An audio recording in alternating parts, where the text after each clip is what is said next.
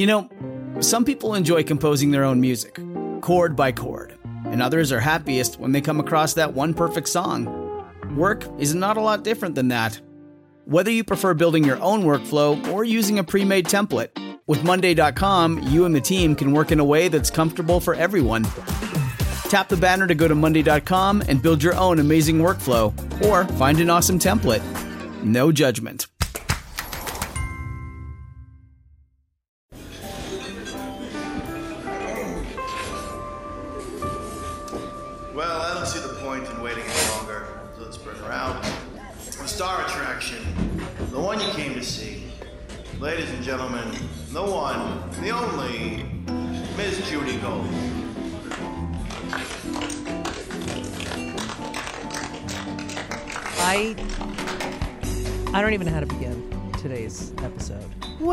I begin? To tell the story of how great a love can be.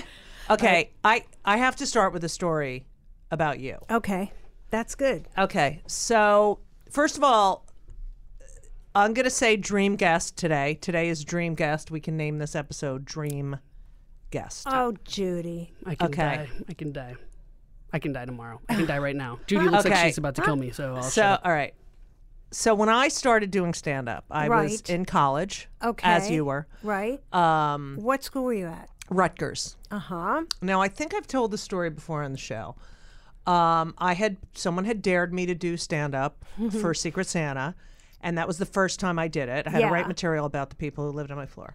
Then I was entered into a talent show Okay. uh, that Rutgers was having, and I won.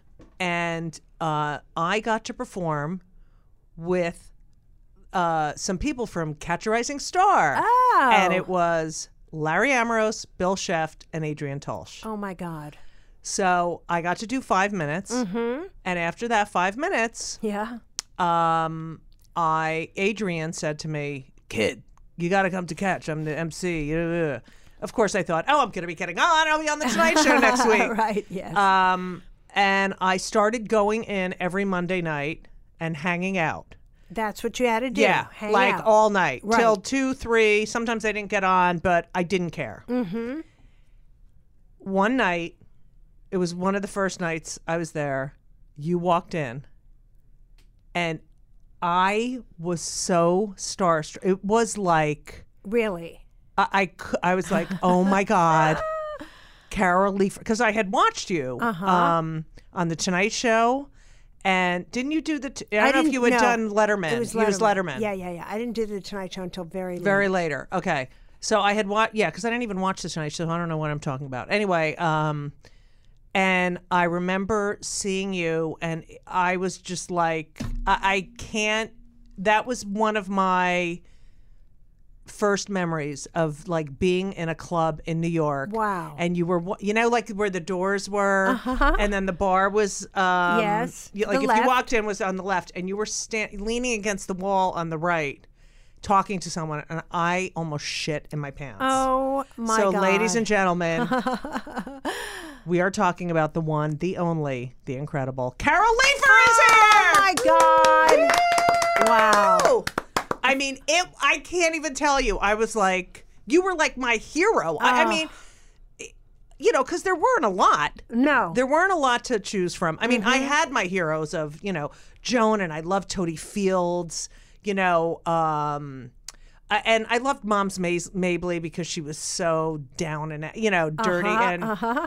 and you were just such a master joke writer and just so, made me giggle. Like you made me. It was you. Uh, I mean, you still are, but I'm just saying it was. You know like when you walk in a club and you see right, someone. right. Yeah, it's kind of like when I first time I went to catch and I saw Elayne Boosler, I Uh-huh. think, because I was like, if someone like that could do it, maybe I could. Do it. Right, right. Yeah. Well- oh, I'm very honored. Thank you. So just so you know, you've had a major impact on me. Oh, good. I'm just Um, glad that story didn't end with. Then I went over to you and you were so mean. No, you didn't. I think I was too nervous to even talk to you. Um, because I remembered working with you even. But I well, remember when we worked together. Um, we did something because Laurie David got us something, or Right. Laurie Lennard at the Then, time. yes, in nay Boston. Lennard. Yeah, and um, I was it Boston? yeah, we were in Boston, and I was like, "Oh my god, I can't believe I'm working with Kara." I was like freaking out. But I, re- you know what I remember about that? What? you remember Cindy Eaton? She Yeah. was this comic, and you kept asking me if you, th- if I thought she was a lesbian. Oh, really? Yes, and That's I was like, odd. yeah, and I was like, God, she's asking me all these lesbian questions, Hmm. and um, because I was a les, I don't, I don't know if because I've been really hiding it for so, long.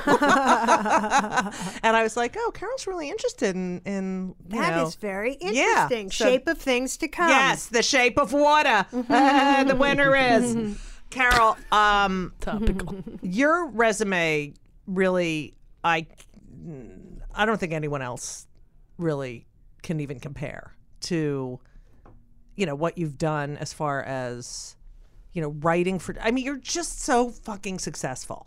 But the thing that I you're so positive. I don't, how can you be a comic and be so positive? You're just so positive. I am. I am positive. I'm. I'm But were only- you always like that? I um I don't know necessarily, but I know that to be successful and what I talk about in my book. Yes, I've I read this book called How to to Succeed read. in Business Without Really Crying. Yes. I'm holding it up like we have a fu- like we're on television. um, it's such a great read, um, and it's really gets you get the essence of you Thank you. in it, and the stories are fantastic. But yeah, you are one of the most positive people I've met in this business, Well, I and HIV am, positive as well. Wait, where's my bell? It's there. It's too. Oh wait, I didn't. Carol Leifer, ladies and gentlemen. Ah, That's the Jew okay, bell. Anytime right. we mention anything remotely Jewish, the bell rings. Well, I am positive because I found that negativity um, will always get in your way and trip you up and not lead you towards success. So when you realize that things are not personal because we're comics, we're sensitive people, and that it's not personal and you can let things roll off your back, things will go a lot better. Re- I'm still working on that. Are you really? Yeah. It's Yeah? Not working. okay. Um, so let can we start? Let's start at the beginning. You grew up on Long Island. Yes. Mm-hmm. Mother psychologist, father optometrist. Yes. Um, and your father was the funny one. My father was hysterical. Yeah. He was a he was the tummler Oh, I didn't do that for your of mother. the neighborhood, as we Oh, there we go. neighborhood is not Jewish. no. Um, um, he was funny. He uh, liked to tell jokes, was good at telling jokes, and I watched him as a little girl telling jokes, and I saw how he captivated people and got attention, Right. and brought people together by being funny, and that had a huge impact on me. and it seems like if you the more you read about you like he would have he would have liked to do what you would did have yes liked to, but it's interesting, and I'm trying to kind of dissect it now. When I asked him, because I said went to him once, Dad, why did you never go into it? And he was like, in my generation, you know, we had to make a living. Like you didn't that that wasn't that dream Right. accessible. It was you did you got a job and you found Right. optometry and that's what you did. So I always felt badly that he could never pursue it. But same time, I know I know my uh, I knew my dad really well, and I do think what you have to go through would have been uh, too much for him. yeah that's because I, I interviewed my mother for my 25 questions for a jewish mother show Yeah, yeah. and i said Which I love. thank you i said to her um what oh sorry what would you have done if you hadn't had children and she said i would have done what you i mean sh- you know what you do and Yeah. Mm. i thought I, I can't even imagine her in an audition like and them saying okay thank you very much thank you very much yeah. I, I'm sorry. I work so goddamn. Thank you. For, I drove here. You know, I just Yeah, yeah. can't imagine her dealing with the constant. right. You're a piece of crap. Yes. Um. Next. you Yeah. Yeah. Um. Okay. So you get to. I mean, pretty normal childhood. Uh, very normal. Like no um rape or pillaging or homelessness or I mean just really. But the mother psychologist that must have been really hard. The mother psychologist is definitely a trip. Um, I joke about it in my act, but it's true. Like the shrink hat is always on. Right. You know, like I remember driving with my mom practicing when I was in high school, and I accidentally hit a squirrel, and I felt horrible, Right. obviously. And my mom was like, you know, Carol, clearly the squirrel displayed suicidal tendencies. you know. So, but there's, yeah, there's always the analytic, but I, I think I'm a true mixture of both my parents because my mom was serious and analytic and very uh, mellow side and my dad was you know the joke teller and the Right. social butterfly and and i feel like i got kind of a, a good mix of both of them And it's you can see that in your comedy as well. Thank you. You're welcome. You're welcome. But I remember a funny story about my mom. At some point, my uh, brother was dating a woman that um, he brought home, but it was clear at the table that nobody liked her. And Was she Jewish? She was, yeah. Okay. and um, I remember going in the kitchen, and my mother came in carrying a casserole and just looked at me and Casserole. said, "She's very hard to take," and then just went right out. She's Very very, even, hard to very take. hard Did he marry take. her? No, he did not. Mm. No. So um, it's just uh, she made me laugh the way that she would Right. deliver things like that. Right. Um, and you were into theater, Mm-hmm. eh, and then you go to Binghamton. I did. Um, but here's the thing. You were a cheerleader. Like you're I think you're the only female comic who was a cheerleader in high school. I, I have to say, yeah, I, I don't have a lot of the same stories that my female brethren Right. have.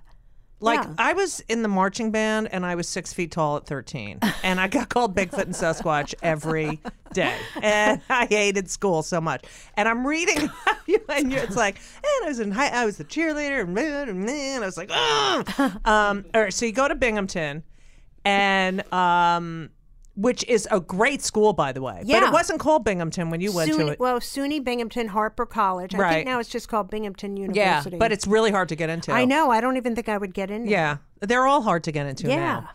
Yeah. Um, okay, and you uh, befriend Paul Reiser, yes, we're in the same theater group. right?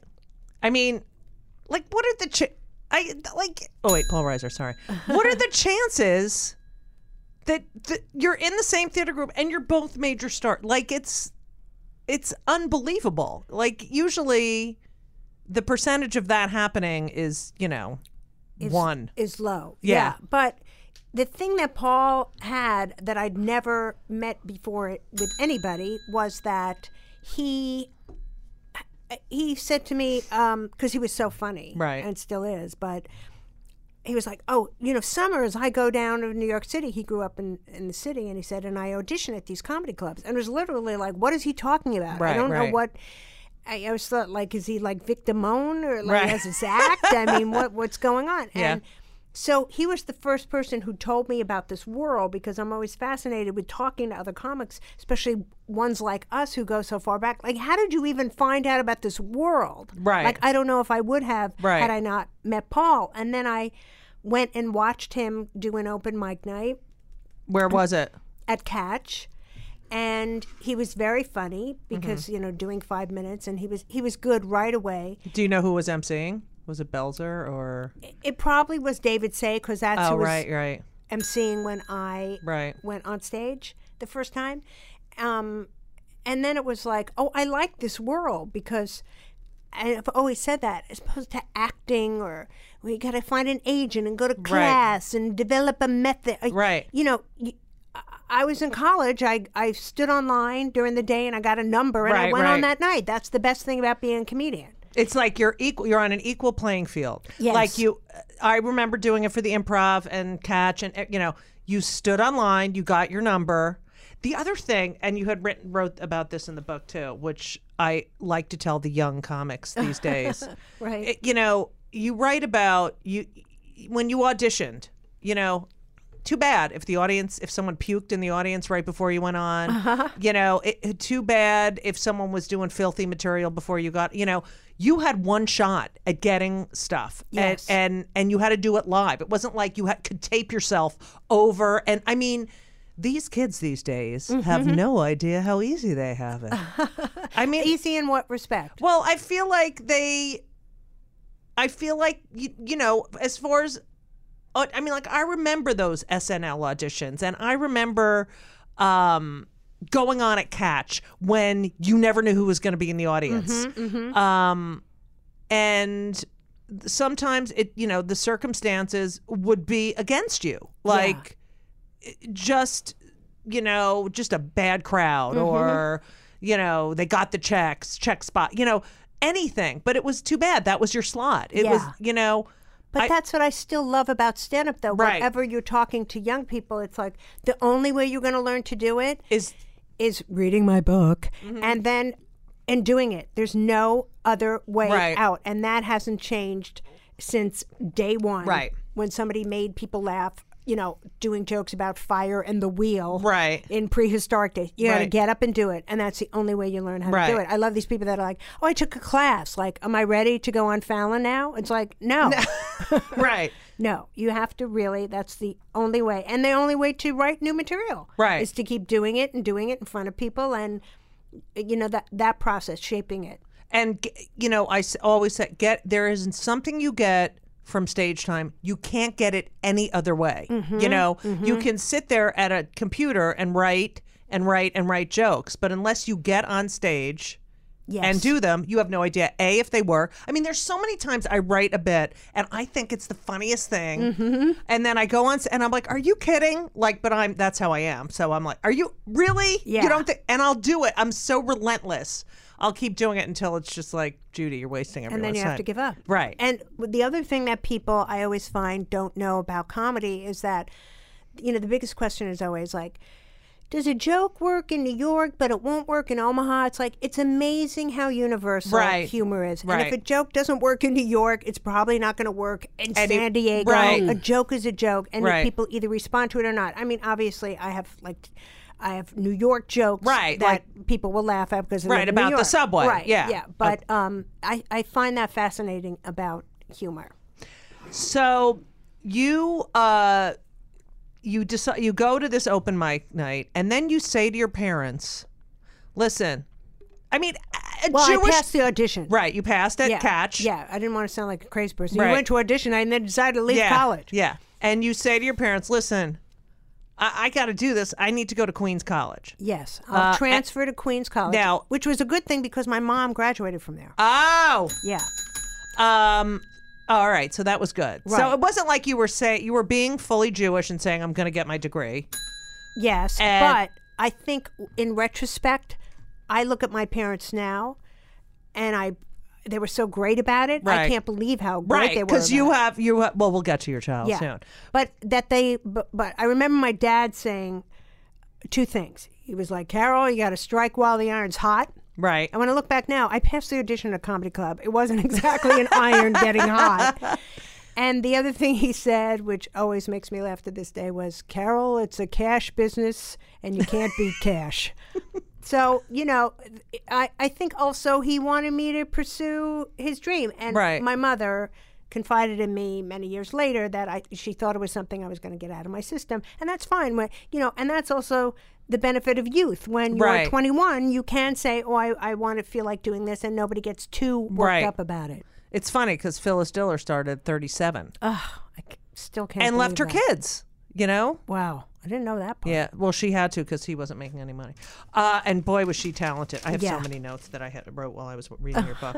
um, you got. Oh, also when you were growing up, comedy albums. Yes. Well, that's the other thing that I feel we were lucky to have grown up in the time that we did. You were captive to your parents' tastes. Right, What they right. played in the living room was Right. what you listened to. Right. And I was lucky that my parents, you know, not only with musical comedy, I mean, I could lip sync Fiddler on the Roof and albums like that, but they loved all the great comedy albums of the time 2000 Year Old Oh, Man, right. Fiddler on the Roof. Yes. um, Vaughn Meader, Yeah. Allan Sherman, and but not only that, it created this atmosphere in the house of loving and revering comedy. Right. Watching the comics on Ed Sullivan, it was just all around me. And you la- and you did it together. Was your brother like that too, or? The whole family did, yeah. because it you know it's interesting, that, you know, because my humor comes from, you know, my the humor in my household is just sarcasm, sarcasm and depression and sadness, you know, and it's just like it's And your podcast is called Kill Me Now. yeah, yeah. It's just, it's like it's it's what I would have probably you know wished for. Yeah, you know, yeah. and this Uh-huh. like this great family. Did you get bat mitzvahed? No, I didn't till uh, in my 40s. Lori, uh, my wife, and I got bat mitzvah together. Oh, okay, I gotta is- vomit. That is so beautiful. So nice. Um, that is so sweet. Yeah, yeah. We both decided. Do you have to do talit? it. Oh, here's here's the crazy part. I wore the talis that my dad wore at his bar mitzvah in 1930. No way. I did. Wait, so when was your father born? 1917? Mm-hmm. Mine was 1916. Wow. Uh, whoa. Okay. I don't normally meet people who, because my dad was, m- my parents were older. Same. My Yeah, yeah, mother yeah. was 41 when I was. She was born in 22, mm-hmm. and my father's born in 1916. Wow. I know. That was the other fantastic part of it.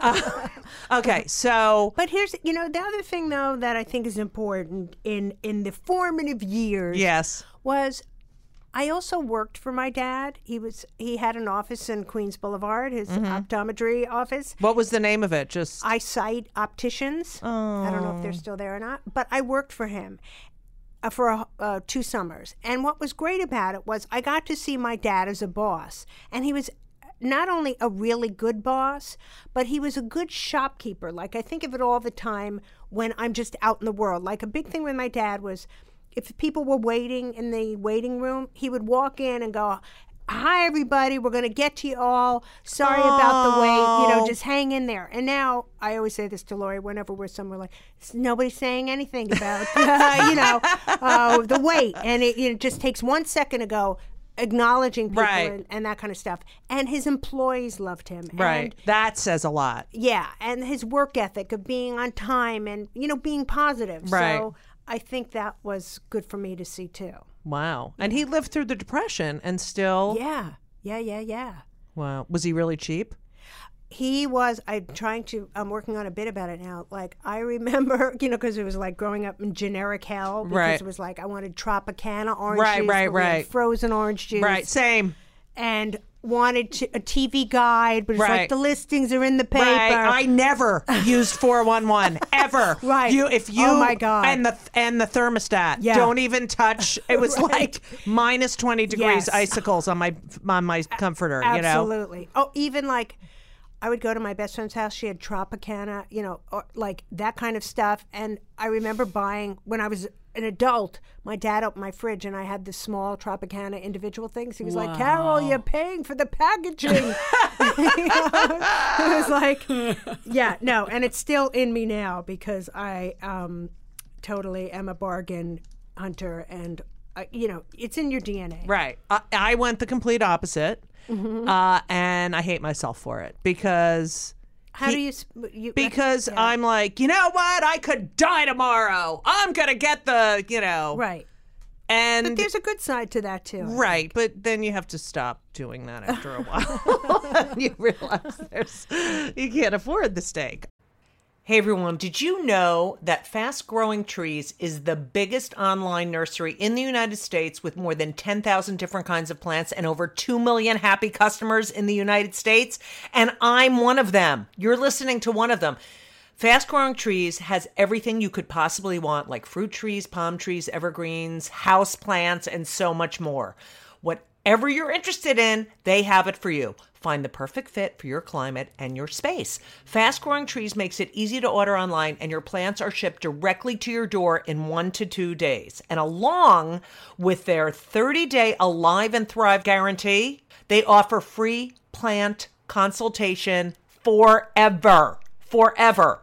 I just want you to know that I just got off a plane and I walked to my apartment. What was the first thing I did? Is I came in and said hi to Avi, my fig tree.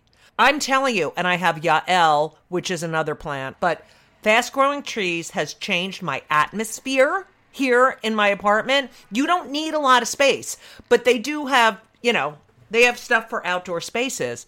But I live in an apartment, and I'm telling you, Avi and Yael, yes, they're both Jewish names, Hebrew. The space looks so much better. And I just had a conversation with Avi. Like, I was like, I missed you. I love having living things here. It's very, very, I don't know, it's made this more of a home. It's the best. And Elisa has some too. And she loves them and she talks to them too. But she got that from me. Anyway, check out fast growing trees. You need to be around plant life. This spring, they have the best deals online, up to half off on select plants and other deals. And listeners to our show get an additional 15% off their first purchase when using the code Judy JudyGold, J U D Y G O L D, at checkout. That's an additional 15% off at fastgrowingtrees.com using the code JudyGold at checkout. Fastgrowingtrees.com, code JudyGold. Offer is valid for a limited time. Terms and conditions may apply. You're welcome. All right, so you um you pass, you go to Queens College, you graduate, Yes. and here you are. You're you're just doing stand up. I'm just well, no, I graduated. Right, I would go to school by day Right. and um, do my sets, That's at night. and then um, uh, Where and you're living at home? I was living at home on Long Island. But it was so funny because um, it was so new stand up comedy. I was a theater major. Like my theater professor, who I just realized like a week ago, his name was Paul Maharis, and I'm looking at West Side Story. Yeah.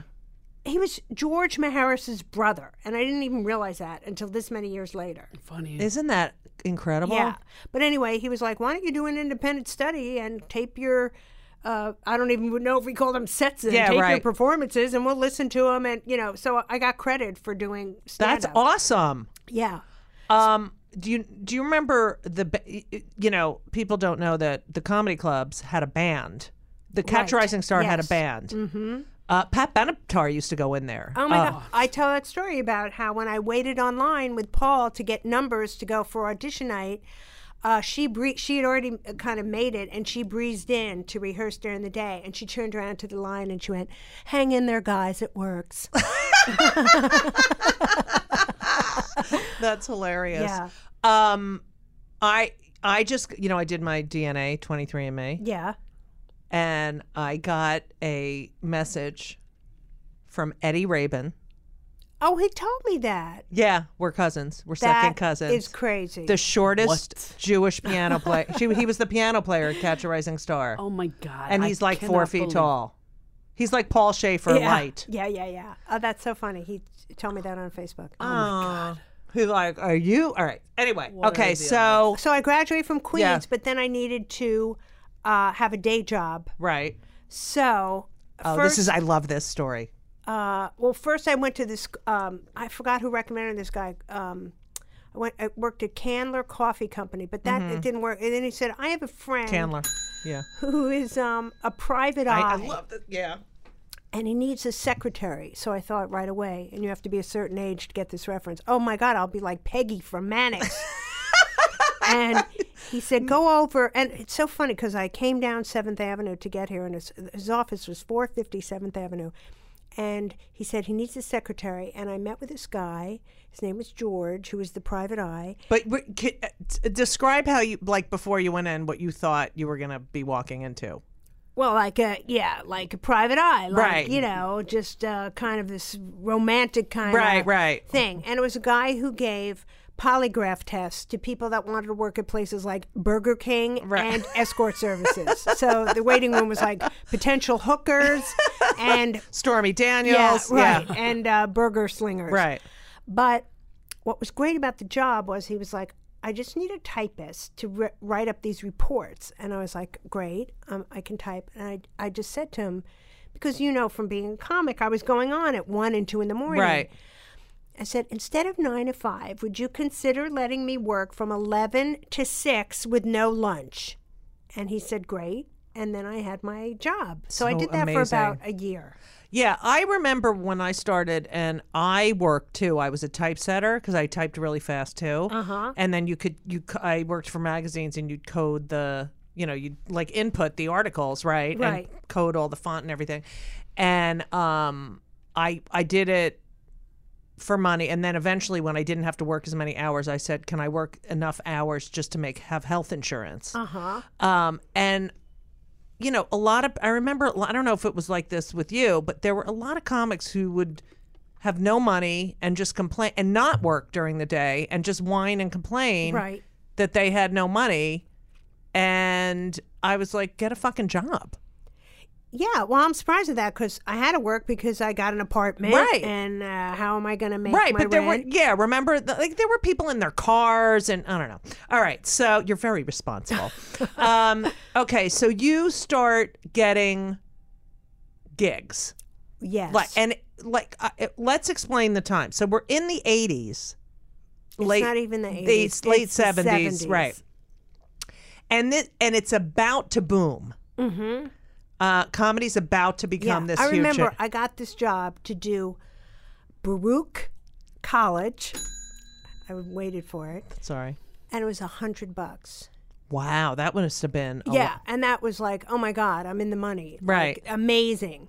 And it was gigs like that that, and then you know, like these Jersey gigs that Right. were always like forty bucks. right right And that wasn't like that bad. Right. I remember at. Did you ever work at Comedy U Grand? You were gone, but um, there was this. Was that Barry Katz's room? No, it was. Oh, that was Boston um, Comedy That was uh, what was his name? The two got Bert and uh, Ernie. I'm glad you said it. I'd have gotten in trouble. Bert. Oh, I forgot. Bert Haas, I think his name was, and I forgot the other guy. But he, we found out he did porno movies. Anyway, um, they they had a women's comedy night. This is where I met all my generation. You know, um, uh, Wanda and you know Right, all these, uh, and they had uh, a women's comedy night on Thursday night. And I remember the first time they paid me, and I got five dollars, and I was like, right? wow, Yeah. I'm Incredible feeling. Yeah, Amazing. And even like making 40 bucks to do Jersey gigs. that's a lot for that period of yeah, time. that wasn't bad. I remember, you know, you'd get in these cars Oh, with these people oh that you my didn't God. know. And I remember getting in the car once and the guy was driving me. I was like, um, you don't have a rear view mirror. and he was like, honey, you get it all from the sides. like the side mirrors cover you. Th- there were a, there were comics at that time who were so bad, but they had a car, Yeah. and who would only get the gigs because, they, could had a car. people. Yeah, Yeah, yeah, yeah. I mean Minervini. What were the what? Uh, Gary Grant. Do you remember Gary Grant? No. Oh, Uh, you- were s- Jim Balazzos. Oh, I did a lot of gigs Yeah. for him.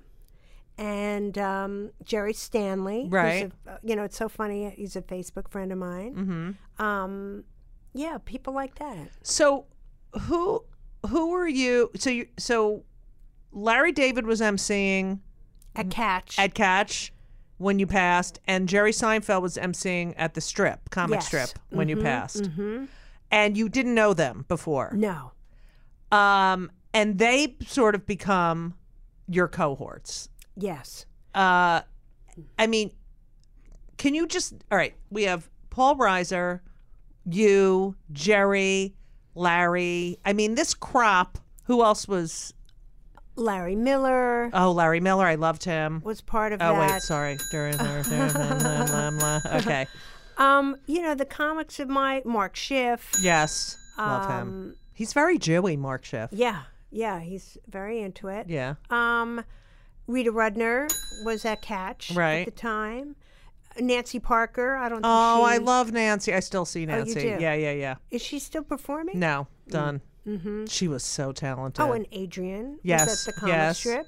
Bill right. Sheft, I hadn't met him quite yet. right? I don't think. Larry Ambrose. Uh, but He's- yeah, Gilbert, yes. Gottfried, um, uh, um, Ronnie Shakes. Ronnie Shakes, yes. But Gilbert and um, Fred Stoller, Oh yeah, I love Freddie. yeah, yeah. So all those, I mean, was there anyone from your group that didn't make it? plenty. Really? Yeah, yeah. There are a lot of people that Went by the uh, wayside. Yeah, yeah. Just couldn't um, couldn't bear it. What you have to bear. Oh, it's and it's unbearable. Yeah. Hey, ladies. Uh, so you start, you start, um, you start getting, you know, these gigs. When do you realize? When do you quit? First of all, when do you quit your day job? I quit my day job about a year. I, I did that from like I think September to June. Right. And, And then then you were making enough money. And when did you move out of your parents' house? Oh, I had moved out when I took the When secretary oh, job. when you got all right. yeah, And and I lived with my friend Jim Matthews, who I'm still friends with. Who I was a backup singer for his cabaret act. Really? moved into an apartment. do you have a good voice? Um, no, no, he had the really good voice. All right. He was backup, but Right. he, um, we found an apartment at 64th and Lex for uh, fourth floor walk up for 450. Wow. Yeah. How many bedrooms? Two, What? How many bathrooms? one. That's all right. I Yeah. Have, I have one bathroom. I'm such a loser. All right. Uh, when do you d- realize, okay, this is working? This is, you know, I'm I'm on my way That's I a mean, you- very good question. because you get those moments Yeah. through your whole career. But when was the first time you were like, oh, yeah, this is this is it. This is probably when you know we had the New York laugh off. Um, and I, think hate it's so those. funny. I know that there are still contests, right. but it was I was the only woman, and it was uh, the five contestants were Eddie Murphy, who came in last, Uh-huh. me, Mm-hmm. Rick Overton, Mark Schiff, and Steve Mittleman, who won. Oh, Steve Mittleman. Yeah, He yeah. got he um had no chin and then he got one. right, and then it was um. My mother wanted me to marry him. Oh, did she? Well, because uh he was tall. Yeah. And I guess I I did a gig and my parents uh came. And my anytime there was a tall guy near Judith, look. Mm-hmm. Yeah. And I was like, he's has a penis. I didn't say that, but you know, Judith, he's tall. And you know, tall men are not attracted to tall women. They're not. No, because it's they probably get the same. They like short women. Uh huh. And short guys and black guys love tall women. Isn't that interesting? Short guys, though, often feel um, less than when they're with a tall. They make it a big deal. Yeah. What What do you mean? They make it a big deal, like that uh, the woman wants to wear heels, or, or you know, they feel emasculated by their Right. height, Okay, I'm still wanting you to shave that mustache thing. and that is why it is still on my face. Okay. anyway, uh, But that was around Right. the time that I developed a bit of a problem with alcohol right because I was drinking to get loose and to Before lose you my went- nerves. right. Yeah. um, and how did you stop? I just it was a couple of years of drinking wine and then it be, it started to become white. Mm-hmm. It became a problem because it became all about timing and one glass of wine became I need two glasses of wine. I have to get to the club at this time Right. to drink it and then get buzzed and Right. And then I got the Letterman show, and then it was like, I'm not. I, I remember I did something where I opened for Robert Klein for a radio show, and I was in the green room drinking wine. And I was thinking, this is bad. Right. This is not good. Right. And when I got the Letterman show, I made a vow to myself. I said, I'm not going to be, I, I got to cut this off at the pass now. So I Right. just went cold turkey. And I had to, for a couple months, had to relearn uh, being nervous and performing being nervous. Right. That's so interesting. Yeah, I I'm- I never, Never, ever, I won't do anything. Yeah. I mean, and to this day, I Right. don't. And I'm happy that it didn't become a real alcohol problem where I had to go to AA or anything. Right. And I just stopped. But it definitely was a problem. I don't. Don't you think you're bet? We're better at without doing it. oh, yeah. It- Yeah, It's yeah. like I feel like I need every synapse of my brain, and I want to know everything that's going on. yes. You know. No, you need And then that. Mm-hmm. I have my wine afterwards. But uh, they're still comics. I remember Lou DiMaggio used to stand there with his I don't know what he had. He had a little glass, and I was like, how is he doing his act and drink? Like I don't. Yeah. Um. And I'm still that way when I go to an industry party because a lot of times I'd like to drink, Right. but I don't because I want to be sharp for Right. who I meet and run Right. into and what I say. Right. No, I, I get the. All right, so so you get Letterman. Mm-hmm. How many times did you audition before you got Letterman? Um, I only, he, he saw me on the New York Laugh Off, Right. and recommended me to the Tonight Show, Right. And they turned me down. But then when Letterman got his show, Right. They called my agent and said, "Oh, we, you know, will she come on the show?" Right. So that's how it happened. Do you remember your first joke you did on Letterman? Um, oh God, somebody just put it up on YouTube recently. I'm not sure what the first one was. I remember your act. You do. I remember um you do that to me two Yes. three and I do that oh that Right. after you're with someone for a real long time Sex, sex, right. becomes a well choreographed Mambo. mambo. Very good. Yes. Yes, and then I remember bye bye now bye bye bye bye now That's bye right. bye bye bye bye stole it stole it everyone SNL. stole that Yeah. yep I remember that I was like that's Carol Leifer's uh, so you do Letterman Mm-hmm. Um, did a- anything change? Like, were the comics like, eh, Carlton Letterman? No, I, uh, you know, and I'm, sh- I'm assuming you felt this at the time that we came up as well. People were very supportive. Yes. And it wasn't people who wanted to trip you and, you It know. was. It's such a tight community. Yeah. Like it's. I don't know if it's. I think it's like that now. I mean, I still go out like four nights a week Where to the you go? Mm-hmm. cellar. I go to the cellar. I, All the time. I go to West Side. I mean, like I'm still like I I just heard started West doing. Side Comedy Club is good. I like it. Yeah. Yeah. So I still go out like I just started. Um, and it, I, I don't know. There's something like when John Joseph is there or someone, uh, you Mm-hmm, know, that it's, uh, you just want to hug and I don't know. It's different. It's, I mean, I think they're really, they're, you know, the people that of the next generation are really close, I guess. But there's a little bit of, They've got their own groups, but it definitely is more It's cli- saturated now. and it's clicky. It's kind of clicky. It is. Yeah. Yeah, it's, like pretty oh, you're in, yeah, Are there a lot of women, more women? yes, Uh, um, yes. And I'm gonna not say who, but the other night I did. I was working, and I saw a young woman on stage, and I went in to watch because I love supporting the ladies. And I was watching, and then I was, you know, she was in the middle of a bit, so I was trying to figure out what she was talking about. And then I heard, and yeah, and that's what happens when you take a shit. And I was like, I can't, I can't take it. Yeah. And then she started talking about anal, and I thought, what, what, did, what did we? This is not feminism. Yeah. Feminism isn't like talking like a like a jerk guy. You know what I? I don't know. I just was like, there's so many other topics Yeah. that we can cover. No, that bothers me as Yeah. well. um, And that gets really old really quick. Right.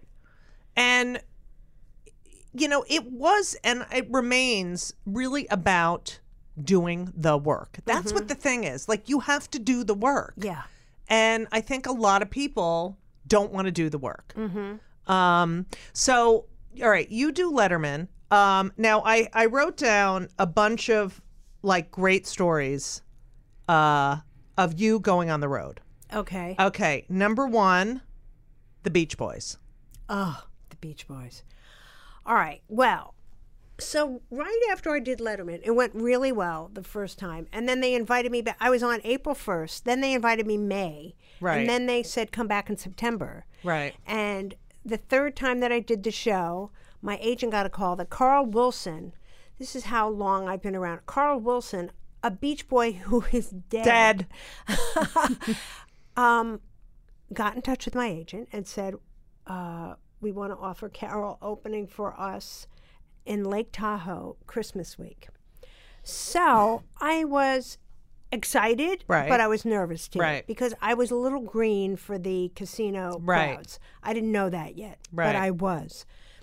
And I went and did this gig, and to say that it did not go well was an understatement. Just people ate me up, and they were talking, and no one policing the room, uh, no one watching the room. The Beach Boys tuning up while I was on stage. I know. I read that. I like it's so rude. I know. And I had to go back to no manager or agent with me, just going, Beach Boys, can you not tune Right. up while I'm on? And finally culminating in a New Year's Eve show or Christmas or I don't know, whatever, where there are a bunch of frat boys right down front who gave me so much shit were pulling on my mic cord So No way. Uh, I read that in the yes. book, but I'm acting Yeah. like I'm surprised. what? yeah, pulling on my mic cord People, out of my head. it's so unbelievable the crap yes. that that we had. Tell the story about the corporate gig uh, with they didn't have a spotlight. This is the best story. Oh, this is a very well, a very loving story about Yeah. Joan Rivers. I went to do a corporate date in New York. I forgot what company it was from, maybe car salesman, I don't know. But uh, I got there again without. We travel solo comics without agent manager, and I was supposed to be the headliner, but they got Joan Rivers to uh, come up and do a couple minutes and introduce me. So I arrive at the gig, and I see that there's, as a comic, you need a mic and a stand, and you also need a spotlight. So people know where to like look. Look, Yeah. yes, in a dark room. So I got there and I said to the tech guy, I see the mic and the stand. I said, um, "Where is the spotlight?" And he looked at me like, uh, uh, "We don't have it, share." uh, sorry.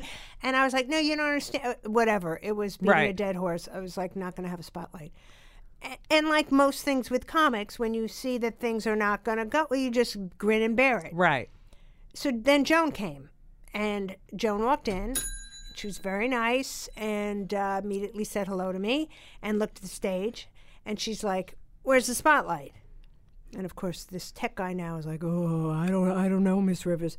Well, that's ridiculous. So she bounds on stage to bring me on, and literally does her couple of minutes and says, "Look, uh, I'm only doing a couple minutes and I'm bringing Carol Leifer on, but I got to tell you, there is no spotlight at this gig and it is so unprofessional and you better give her a thousand percent attention because it's no way to run a, a corporate event and you guys should be ashamed of yourself and walked off and it really really helped me because Right. then after that they were so shamed by Right, joan right. rivers but i love that story a lot because it also shows the camaraderie Right. among comics And of- what a great woman she was. Yeah. She was like, you know, she, I mean, okay, her act, she could, she was caustic. yes But she was classy.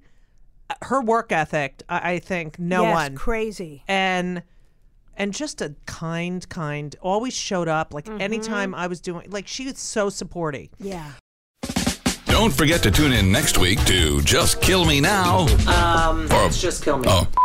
Don't forget to turn uh, for part two on Just Kill Me.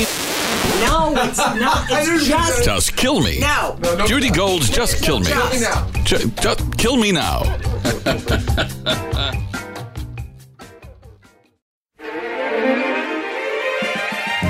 and uh, everything was wonderful.